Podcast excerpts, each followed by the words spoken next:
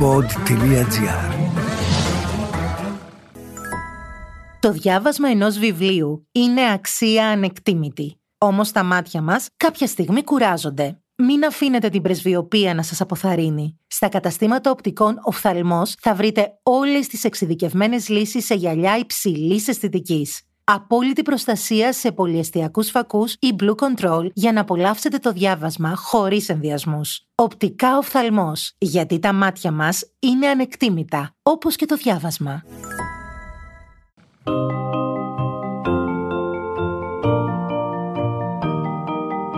Τι κάνουν οι συγγραφείς όταν δεν γράφουν βιβλία, πού συναντούν τους ήρωές τους; Ο Βενιαμίν Φραγκλίνος είχε πει πως ο συγγραφέας είτε γράφει κάτι που αξίζει να διαβαστεί, είτε κάνει κάτι που αξίζει να γραφτεί.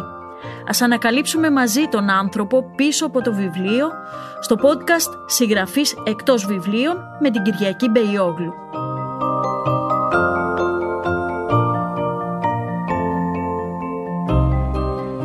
Γεια σας. Διαφορετικός, καλεσμένος. Αυτή τη φορά στο τραπέζι των podcast, διαφορετικό βιβλίο. Μαζί μας είναι ο Πάνος Κωνσταντόπουλος. Γεια σου Πάνο. Γεια σας. Τώρα, γραφίστα, συγγραφέας, με ποια ακριβώς ιδιότητα μας συστήνεσαι με το Infographics, το βιβλίο που κυκλοφόρησε πρόσφατα; Δημοσιογραφίστας. Δημοσιογραφίστας. Τι ωραίος είναι αυτός ο όρος γιατί έτσι είναι. Πώς ξεκίνησε λοιπόν αυτή η ιστορία του δημοσιογραφίστα και πώς γεννήθηκε εν τέλει από ποια ανάγκη αυτό το βιβλίο; Λοιπόν, είμαι χρόνια στις εφημερίδες, σε εφημερίδες που πια δεν έχουν τη δυναμική που είχαν εκείνα τα χρόνια. Ένας γραφίστας λοιπόν στο χώρο των δημοσιογράφων αναγκαστικά γίνεται και δημοσιογράφος, γι' αυτό και κάνω το λογοπαίχνιο.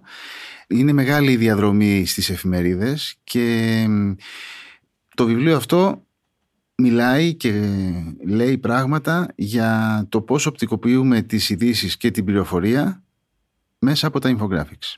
Ωραία. Εσύ ξέρεις πολύ καλά τι είναι τα infographics, αλλά πιθανότατα όλοι αυτοί που μας ακούν να μην έχουν ακριβώς εικόνα.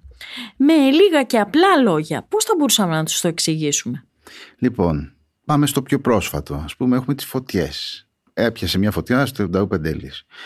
Αυτόματα πρέπει να σχεδιάσουμε ένα infographic με ένα χάρτη και με μια κίνηση της φωτιάς που πηγαίνει από το ένα σημείο στο άλλο. Αυτό είναι ένα infographic. Αυτό αποτυπώνεται στις εφημερίδες, στην τηλεόραση, σε όλα τα έντυπα. Αλλά δεν είναι μόνο ένας χάρτης, είναι διάφορα στοιχεία, στατιστικά, πληροφορίες, μεγέθη, τα οποία αποτυπώνουν την είδηση. Αυτό που εξαιρετικά έχω δει να γίνεται στις δικές σου δουλειές και σε αυτό το βιβλίο που αλήθεια που το βρίσκουμε το βρίσκουμε στα κεντρικά βιβλιοπολία και στο grammarbooks.gr. Είναι ότι έχει το δικό σου αποτύπωμα ως αισθητική μια ιδιαίτερη καλλιτεχνική κιόλας, όχι μόνο πληροφοριακή ματιά στα πράγματα. Λοιπόν, το βιβλίο αυτό είναι βιβλίο και έγινε γιατί είναι σύγγραμμα στα πανεπιστήμια, στα τμήματα δημοσιογραφίας. Ήδη οι καθηγητές το έχουν βάλει στη λίστα και είναι πολύ σημαντικό αυτό δείχνει πώς σχεδιάζεται αναμέσω ένα infographic. Αλλά το ζητούμενο στα infographics και επιμένω δεν είναι επειδή εγώ τα κάνω όμορφα. Γιατί ωραία, είναι όμορφα. Το ζητούμενο είναι να κάνουμε infographics που να δείχνουν την είδηση και να καταλαβαίνει ο κόσμος τι λέμε. Δηλαδή η επεξεργασία της ε, είδησης έχει, έχει πολύ μεγάλη σημασία. Άρα λοιπόν αυτό το βιβλίο δείχνει Πώς σχεδιάζουμε στην τηλεόραση, πώς σχεδιάζουμε στην εφημερίδα, πώς σχεδιάζουμε στο περιοδικό, πώς σχεδιάζουμε στο δημόσιο χώρο. Και αυτό έχει πολύ σημασία. Και μάλιστα με παραδείγματα από δουλειές που έχω σχεδιάσει κατά καιρούς σε όλα αυτά τα μέσα. Πώς επιλέγεις, είναι πάντα η επικαιρότητα το κριτήριο για τα θέματά σου; Κοίταξε να δεις. Στις εφημερίδες και στην τρέχουσα καθημερινότητα και πληροφορία, ό,τι έρχεται αναγκαστικά σχεδιάζουμε. Στο Info News όμως της εφημερίδας των συντακτών που είναι κάθε Σάββατο, εκεί χρησιμοποιώ το infographic στην προσωπική μου στήλη. Όπως δηλαδή ένας ανθογράφος θα γράψει ένα κείμενο 150-200 λέξεις, εγώ λοιπόν με εργαλείο τα infographics επιλέγω τις ειδήσεις. Εκεί είναι λίγο βάσανο και ένας αρθογράφος που ετοιμάζει όπως εσύ να γράψει ένα κείμενο είναι ακριβώς το ίδιο πράγμα. Ναι. Πάνω Τώρα αυτή η ιστορία των infographics είναι πολύ παλιά. Βέβαια ο κόσμος δεν το ξέρει έτσι γενικώς πώς μπορούν να οπτικοποιηθεί η είδηση. Νομίζω ότι σε κάποια, στην παρουσίασή σου ας πούμε είχες κάποια παραδείγματα για το τι γινόταν σε πολύ παλιές εποχές. Αν θέλεις να μας αναφέρεις που ήταν τα πρώτα infographics ουσιαστικά. Θα τα πούμε infographics. Αυτό είναι βέβαια οπτικοποίηση, επικοινωνία δηλαδή ενός θέματος. Από το 12ο αιώνα έχουν βρεθεί σε σπήλαια στη Γαλλία κυνηγοί που όταν κυνηγούσαν γύριζαν και στα σπήλαια ζωγράφιζαν πόσα θυράματα είχαν ε, σκοτώσει και βέβαια μετά γιατροί, δικηγόροι, νοσοκόμοι που σχεδίαζαν αυτό που ήθελαν να δείξουν και έφτιαξαν εξαιρετικά infographics το 1800, 1500 κλπ. Και είναι και εμβληματικά αυτά για όσους ασχολούνται με το χώρο, είναι πολύ σημαντικά. Δεν είναι δηλαδή κάτι που το ανακαλύψαμε τώρα. Απλώς σήμερα, έτσι όπως είναι πολύ η πληροφορία και από τα κινητά και από τα μέσα, αυτά λοιπόν τα διαβολάκια είναι πιο εύκολα και τα αγαπάει ένας mm. αναγνώστης και εύκολα μπορεί να διαβάσει Τι θα δούμε συγκεντρωμένο, τι υλικό θα δούμε συγκεντρωμένο σε αυτό το βιβλίο, το Infographics; Λοιπόν, σε αυτό το βιβλίο έχει δύο ενότητες. Η μία ενότητα είναι η ιστορία, δηλαδή εμβληματικά γραφήματα από την αρχαιότητα και από ανθρώπους που περάσανε μέσα στις εφημερίδες και έφτιαξαν και πρόσωπα τα οποία έχουν σχεδιάσει μεγάλα infographics και μετά η δεύτερη ενότητα είναι τα βασικά εργαλεία για το πώς ένας δημοσιογράφος μπορεί να περάσει την είδησή του μέσα από τα infographics και το τρίτο μέρος που είναι γραφήματα αναμέσω. Δηλαδή βλέπουμε πώς σχεδιάζουμε στην τηλεόραση αλλά όχι θεωρητικά με γραφήματα που έχουν γίνει στην ΕΡΤ. Δηλαδή ναι. αυτό το εκμεταλλευόμαστε γιατί έχει σημασία άλλο η ναι. θεωρία και άλλο να βλέπεις πώς έχει γίνει Έχεις αυτό. Έχεις ε, κάνει τέτοιου είδους γραφήματα και για την ΕΡΤ και για τους πρωταγωνιστές, την εκπομπή του Σταύρου Θοδωράκη. Είναι ένα σημαντικό εργαλείο των ειδήσεων. Πιστεύεις πια έναν απόσπαστο κομμάτι του έχουν παίξει ρόλο τα social media και αυτή η τεράστια άνοδος ώστε να χρειαζόμαστε και σε παλαιότερα μέσα όπως είναι η εφημερίδα βέβαια και η δύση τηλεόραση, οι ενημερωτικές εκπομπές να χρειαζόμαστε καινούργια εργαλεία. Κοίταξε να δεις, δεν είναι, εγώ δεν το θεωρώ καινούριο εργαλείο, απλώς και θα το πω αυτό, όχι ως παράπονο, με τις φωτιές. Οι χάρτες που είχε το Υπουργείο για να δείξει η πυροσβεστική ας πούμε δεν είχαν infographics που έπρεπε να είναι και όλα τα μέσα, δηλαδή είναι λίγα τα μέσα που χρησιμοποιούν αυτό το εργαλείο γιατί θέλει δημοσιογραφική δουλειά Ανέφερε του πρωταγωνιστές ναι. ή την ΕΡΤ. Είναι όμως πολύ λίγα μέσα που το χρησιμοποιούν. Πράγματι. Ναι, ναι. γιατί θέλει δημοσιογραφική δουλειά δεν είναι δηλαδή μόνο η γραφιστική απεικόνηση, είναι και η πληροφορία. Πώς θα δώσεις το στοιχείο για να γίνει αυτό το πράγμα. Βοηθούν τα infographics, μια και μπαίνουμε επισήμως ή ανεπισήμως και σε μια προεκλογική περίοδο. Mm-hmm. Πολλές φορές έχουμε δει ένα τύπο infographics σε δημοσκοπήσεις. Mm-hmm. Συνεργάζεστε; Θα θέλαμε πολύ, αλλά δεν θα πω το όνομά του, αλλά μου είχε πει ένας πολιτικός. Αγαπώ τα infographics, αλλά δεν θα τα χρησιμοποιήσω γιατί λένε την αλήθεια. Α, μάλιστα. τώρα έχουμε, τώρα μπαίνουμε στο κέντρο λοιπόν ε, και του πνεύματος των ε, infographics γιατί οι αριθμοί δεν μπορεί να λένε ψέματα. Όχι, οπότε, οπότε είναι δύσκολο στα, στην πολιτική να χρησιμοποιήσεις. Πολλές φορές ε, βλέπουμε έτσι κάποια αστεία που πειράζουν τις μπάρες, τις μεγαλώνουν πιο πολύ, κάνουν κάποια κολπάκια έτσι για να... Αλλά επειδή είναι δημοσιογραφικό εργαλείο το αποφεύγουν. Συνήθως η πιο περίεργη, μάλλον η ερώτηση που σου κάνουν η πιο έξω από αυτό το περιβάλλον. Εγώ προσωπικά θεωρώ ότι είναι ένα καινούριο είδος τέχνης, γιατί ότι τα δικά σου έχουν και τέτοια αισθητική. Είναι ένα κοινωνικό σχόλιο πέρα από όλα αυτά. Και τι απαντάς, ας πούμε, σε αυτούς τους ανθρώπους που δεν το ξέρουν αυτό ως ε, ένα νέο τρόπο μετάδοσης πληροφορίας; Εντάξει, ε, εγώ το βλέπω, ε, ε, κάνω τη δουλειά μου, δεν κάνω κάτι παράξενο. Νομίζω ότι πολλοί κόσμος το βλέπει, απλώς δεν ξέρει πώς λέγεται, το βλέπει και μάλιστα πολλές φορές που βλέπω ανθρώπους να το διαβάζουν και να το καταλαβαίνουν, Δηλαδή πολύ πιο εύκολα μπορείς να πεις αν λιώσει το τάδε παγόβουνο θα αυξηθεί το ύψος της θάλασσας 70 μέτρα ας πούμε. Αλλά αν του πεις ότι το άγαλμα της ελευθερίας θα φτάσει μέχρι τη μεση με infographics καταλαβαίνει αυτή την, ε, το μήνυμα πολύ πιο εύκολα. Και εκεί, ας πούμε, με ευχαριστεί που αντιλαμβάνεται ο αναγνώστης βλέποντας τα, τα info. Ε, εκτός από το όμως από δημοσιογραφίστας, αν το λέω σωστά, σωστά το λέω. Ναι, ναι. Είσαι και εκδότης ε, και μάλιστα βγαίνει ένα καταπληκτικό, πολύ ποιοτικό... Το GR Design, το, το, περιοδικό. GR Design. Εκεί βλέπω ότι χρησιμοποιείς και εκεί λίγο την ίδια αισθητική. Ναι. Δηλαδή, ως προέκταση του δικού σου εαυτού φαντάζομαι. Εδώ θα πω κάτι που αρχίζω να το λέω το τελευταίο καιρό. Υπάρχει μια τάση, ακόμα δεν έχει εμφανιστεί γιατί το έντυπο έχει πια μείνει λίγο πίσω. Ήταν ο βασιλιάς στο χαρτί. Έχει μείνει λίγο πίσω λόγω του καταιγισμού του κινητού και δεν το λέω αρνητικά. Και εγώ και άλλοι συναδελφοί μου έχουμε αρχίσει να σχεδιάζουμε τα έντυπα, τα χάρτινα έντυπα, με τη μορφή της συνήθειας της οπτικής που έχει ένας ε, αναγνώστης στο κινητό. Δηλαδή πρέπει να αλλάξει τελείως το layout, πρέπει να μεγαλώσουν τα γράμματα, να υπάρχουν μεγάλα στοιχεία τυπογραφικά, γιατί πια εκείνα τα μαζούρια των κειμένων με τα εννιάρια γράμματα Ναι. δεν μπορεί πια ο αναγνώστης της οθόνης του κινητού να κάτσει εύκολα να διαβάσει. Και έτσι λοιπόν σχεδιάζουμε τα έντυπα και θα δείτε και μεγάλες αλλαγές στα έντυπα, τα οποία θα έχουν μία μορφή πολύ πιο εύκολο διάβαστη, χωρίς όμως να πέφτει η ουσία της ανάγνωσης και του περιεχομένου. ναι. Δηλαδή το κινητό άλλαξε πάρα πολύ τον τρόπο ανάγνωσης. Βέβαια, βέβαια. Το, το κουβεντιάζουμε συχνά. Αυτό είναι ένας μεγάλος διάλογος.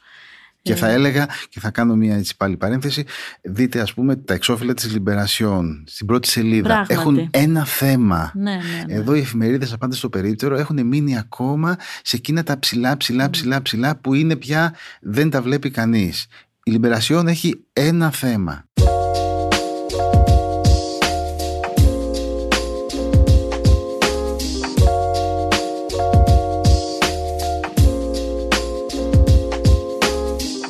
Νέο παιδί τώρα που α, τα ακούει, ακούει αυτό το podcast και όλα αυτά του φαίνονται και ενδιαφέροντα. Ναι. Και ψήνεται λιγάκι και θέλει το ένα. Ποιο δρόμο πρέπει να ακολουθήσει για να γίνει ένας infographer; Το λέω σωστά; Ναι, infographer. Για να γίνεις infographer πρέπει φαντάσου ότι όλα αυτά τα θέματα που θα δεις δεν είναι τα ίδια, δεν είναι μόνο αθλητικά, ούτε πολιτιστικά, ούτε Βέβαια. είναι από όλη την γάμα. Άρα λοιπόν το πρώτο πράγμα που μας έλεγε και ο Σεραφείμ Φιντανίδης εκείνα τα χρόνια είναι θέλω να δω τη βιβλιοθήκη σου μας έλεγε. Δηλαδή διαβάζετε καβάφι. Δεν είναι δηλαδή μόνο οι τεχνικές γνώσεις. Πρέπει να γνωρίζεις τα θέματα. Και αν δεν τα γνωρίζεις πρέπει να διαβάσεις και, ή να ρωτήσεις για να μπορείς να αποδώσεις αυτό. Οπότε εγώ θα έλεγα ένα βιβλίο στην κολότσεπη, να διαβάζουν αρθογραφία, εφημερίδες. Και πού το σπουδάζει κανείς αυτό; Κοίταξε να δεις, έχει δύο κομμάτια. Το ένα είναι η γραφιστική, δηλαδή να είσαι ένας καλός γραφίστας και το άλλο είναι ένας καλός δημοσιογράφος που θέλει να ασχοληθεί με τη σύνταξη ύλης, μπορεί να γίνει infographer, δηλαδή να σχεδιάζει γραφήματα και να τα τελειώνει ένας γραφίστας. Δηλαδή είναι δημοσιογραφική δουλειά, δεν είναι γραφιστική. Ναι. Δεν είναι δηλαδή... Ε, έχουμε μ, κάποια έτσι σπουδαία παραδείγματα στο εξωτερικό, σε διεθνές επίπεδο που ξεχωρίζουν για τα δικά τους ε, infographics; Έχουμε αμέτρητους ανθρώπους οι οποίοι και στο εξωτερικό και στην Αμερική και στην Ισπανία έχουμε τώρα να αναφέρω ένα-δύο ονόματα δεν ξέρω αν παίζει ρόλο δεν έχει σημασία και στο βιβλίο μέσα αναφέρω πάρα πολλούς θα αδικήσω δηλαδή Ναι. στο εξωτερικό γίνεται πιο σωστά η δουλειά γιατί υπάρχει, είναι ένας κρίκος της δημοσιογραφίας και υπάρχουν δομές και θα πω και κάτι άσχετο ότι φανταστείτε ότι ο διορθωτής επιμελητής κειμένων στα site στα ελληνικά αποφεύγεται ναι, δεν έχουμε. η Οπο- αλήθεια οπότε είναι. ποιος infographer; Όμως θέλω να πω ότι στο εξωτερικό, επειδή είναι- υπάρχουν πιο πολλές δομές σε αυτά τα πράγματα, είναι και μ, πιο ευδιάκτητος ο ρόλος του infographer. Ναι. Και Ε, επίσης θα πω ότι το infographic δεν είναι ντε και καλά πρέπει να είναι πάντα στην πληροφορία να υπάρχει να παρουσιάζεται. Ανέφερες πριν τους πρωταγωνιστές. Ο Σταύρος τα έβαλε όπου χρειαζόταν. Ναι. Όπου χρειαζόταν δηλαδή, όχι για να κάνουμε το εφέ. ναι, Όπου ναι. είχε την πληροφορία έπρεπε να το βάλουμε. Ε, δεν ξέρω αν κάποιες φορές ε, πριν ε, φτιάξεις ένα ε, infographic αυτολογοκρίνεσαι. Λες να το κάνω ή να μην το κάνω. Ας πούμε πρόσφατα είχες ένα εξαιρετικό κατά τη γνώμη μου για το Δημήτρη Λιγνάδη. Πώς εν τέλει παίρνετε η μεγάλη απόφαση. Κοίταξε να δεις, στην εφημερίδα των συντακτών έχω απόλυτη ελευθερία για να δεν μου έχει κοπεί ποτέ θέμα. Είχα δυσκολευτεί πάρα πολύ με τα θέματα της χρυσής αυγής. Γενικά προσπαθώ να επηρεάσω την κοινή γνώμη, να την προβληματίσω. Είναι κοινωνικός σχεδιασμός, απόλυτα. Στο Λιγνάδι τι έκανα μετά την απόφαση του δικαστηρίου ήθελα να θυμίσω πέντε βασικά νούμερα τα οποία έχουν γραφτεί, δεν ήταν άγνωστα αλλά σκέφτομαι και λίγο με τη λογική του αποκόμματος δηλαδή κόβεις τη σελίδα και την κρατάς ε, στο σιτάρι βλέποντας πέντε νούμερα, δηλαδή τέσσερις βιασμοί, δύο καταδίκες, τόσα χρήματα για να βγει, πόσοι δικαστές ψήφισαν υπέρ και κατά και μια μεγάλη φωτογραφία. Ναι, δεν είναι εύκολο. Πολλές φορές ε, υπάρχει και ο φόβος του στιγματισμού, των απειλών και διάφορα τέτοια πράγματα. Σου έχουν συμβεί αυτά, φαντάζομαι. Πολλές φορές και με email και με, με τη Χρυσή Αυγή περισσότερο είχα τέτοιες ενδιασμούς. Βέβαια δεν, ε, δεν το βάζουμε ε, κάτω. Ναι, εντάξει, εννοείται. Αλλά επειδή ανέφερες το θέμα του Λιγνάδη και μάλιστα έγινε το, δημοσιεύθηκε το Σάββατο πριν αρχίσουν τα πανό να παίζουν ρόλο, ήμουνα πολύ, δηλαδή είχα, Ναι, ναι, όχι ναι. είχα φοβηθεί. Το σκεφτόμουν λίγο αν πρέπει να το, να το σηκώσω. Εγώ θα το έκανα και πρωτοσέλιδο. Τύπου Λεμπειρασιόν. Δηλαδή Ναι, θα είχα ναι. ένα θέμα τέτοιο για να. Το καταλαβαίνω. Άλλωστε, μ, το θέμα είναι Όχι να όμως με δημιουργείται- ανθρωποφαγία. Ακριβώς. Έχει σημασία αυτό, αυτό. έχει σημασία Όχι, γιατί ναι. αυτό που ουσιαστικά πρέπει να κάνουν οι δημοσιογράφοι και οι δημοσιογραφίστες Ακριβώς. είναι να ανοίγουν ένα κοινωνικό διάλογο πέρα από το να ενημερώνουν. Ναι, με σεβασμό όμως, γιατί έχει, έχει, Ε, βέβαια. υπάρχει ο κίνδυνος να κράζουμε τον κόσμο και. ε, τις- Συμβαίνει ναι, αυτό. αυ- Αλλά εκεί λειτουργούν τα social media με άλλους κανόνες. Όπως, Ίσως, όπως μέρος της κοινωνίας. Ναι, βέβαια. Ίσως άλλους κανόνες που δεν ξέρω κάποια στιγμή θα έπρεπε να μιλήσουμε για αυτούς. Ναι. Δεν ξέρω πώς μπορεί να ελεγχθεί το διαδίκτυο. Δεν ξέρω ποια είναι η γνώμη σου. Το διαδικτυό. Ε, το διαδίκτυο είναι όπως είναι η κοινωνία. Τώρα μην μπούμε σε αυτή τη διαδικασία. Εντάξει, γι' αυτό και είπα πριν ότι πρέπει να υπάρχει ένα κριτήριο είτε να σχεδιάσεις, είτε να γράψεις, είτε να μιλήσεις. Πρέπει να υπάρχει ένα κριτήριο ποιος το λέει, πώς το λέει, πώς κρύβεσαι πίσω από αυτό κλπ. Εγώ στην εφημερίδα των συντακτών έχω στείλει, έχω υπογραφεί, έχω email, οπότε δεν κρύβομαι Ναι. και δεν, έχω, δεν Ναι. μπαίνω σε αυτή τη διαδικασία. Έτσι λοιπόν, επειδή μιλάμε περισσότερο για το InfoNews, λέω ότι είναι ένας κοινωνικός σχεδιασμός με εργαλεία infographics, εύκολα πραγματάκια, που θα κάτσει ο αναγνώστης να τα κοιτάξει. Ο χρόνος ανάγνωσής τους είναι γύρω στα 20 δεύτερα. Τόσο λίγο.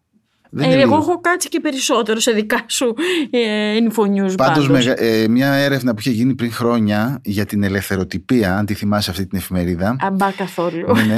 Ε, είχαν πει λοιπόν ότι ο μέσος χρόνος ανάγνωσης της εφημερίδας είναι 13 λεπτά.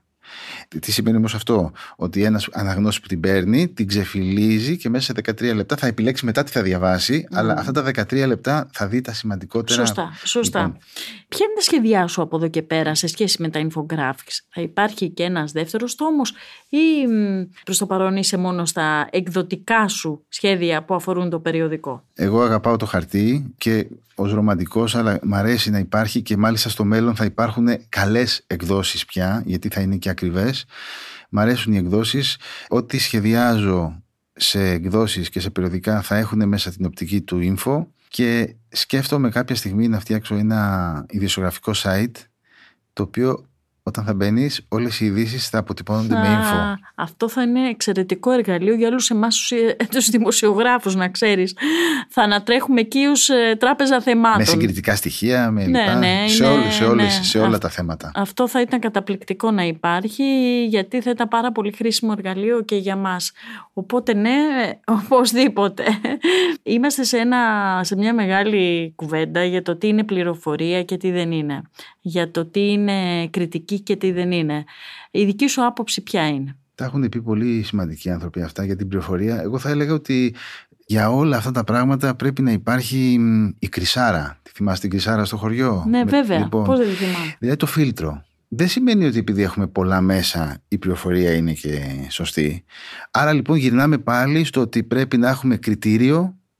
Οι νέοι πρέπει, δεν μπορείς να, να μην ξέρεις ποιος είναι ο, ο Καριωτάκης παράδειγμα και να έχεις θέση και άποψη για πράγματα, όσο και αυστηρό αν φαίνεται αυτό και μεγαλίστικο, αλλά είναι, είναι όμως έτσι τα πράγματα.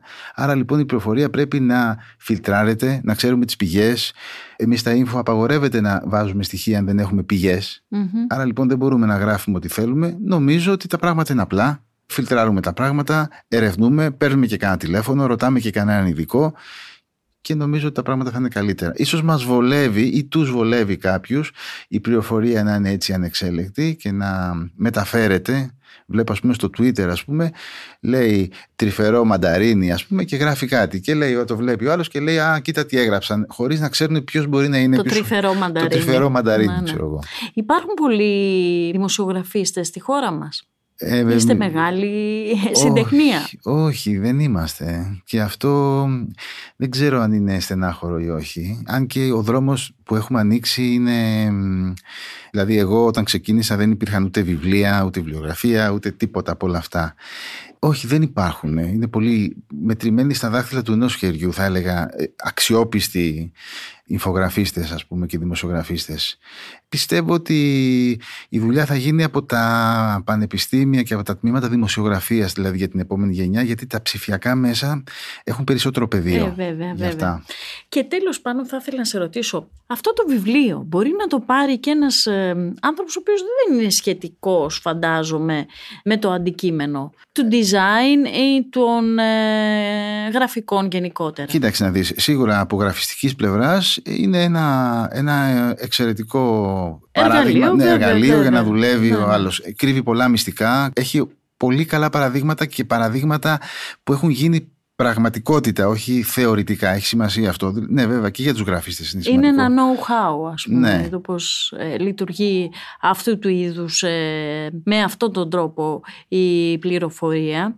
Σε ευχαριστώ πάρα πολύ που ήσουν εδώ, στο τραπέζι των podcast. Ευχόμαστε να ανθίσουν τα infographics γενικώ στην Ελλάδα και ευχόμαστε να βλέπουμε πάντα και τόσο, εγώ θα επιμένω, αισθητικά όμορφες δουλειές πέρα από την πληροφορία. Μια ωραία γυναίκα πρέπει να είναι και εσωτερικά ωραία. Α, μάλιστα. Έτσι απαντάει ο инφογράφερο σωστός. Πάνο Κωνσταντόπουλο, ευχαριστούμε πάρα πολύ.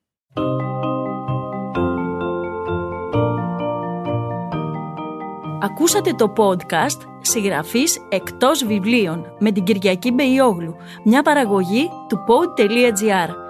Αναζητήστε τα podcast που σας ενδιαφέρουν στο pod.gr, Spotify, Apple Podcast, Google Podcast και σε όποια άλλη εφαρμογή ακούτε podcast από το κινητό σας.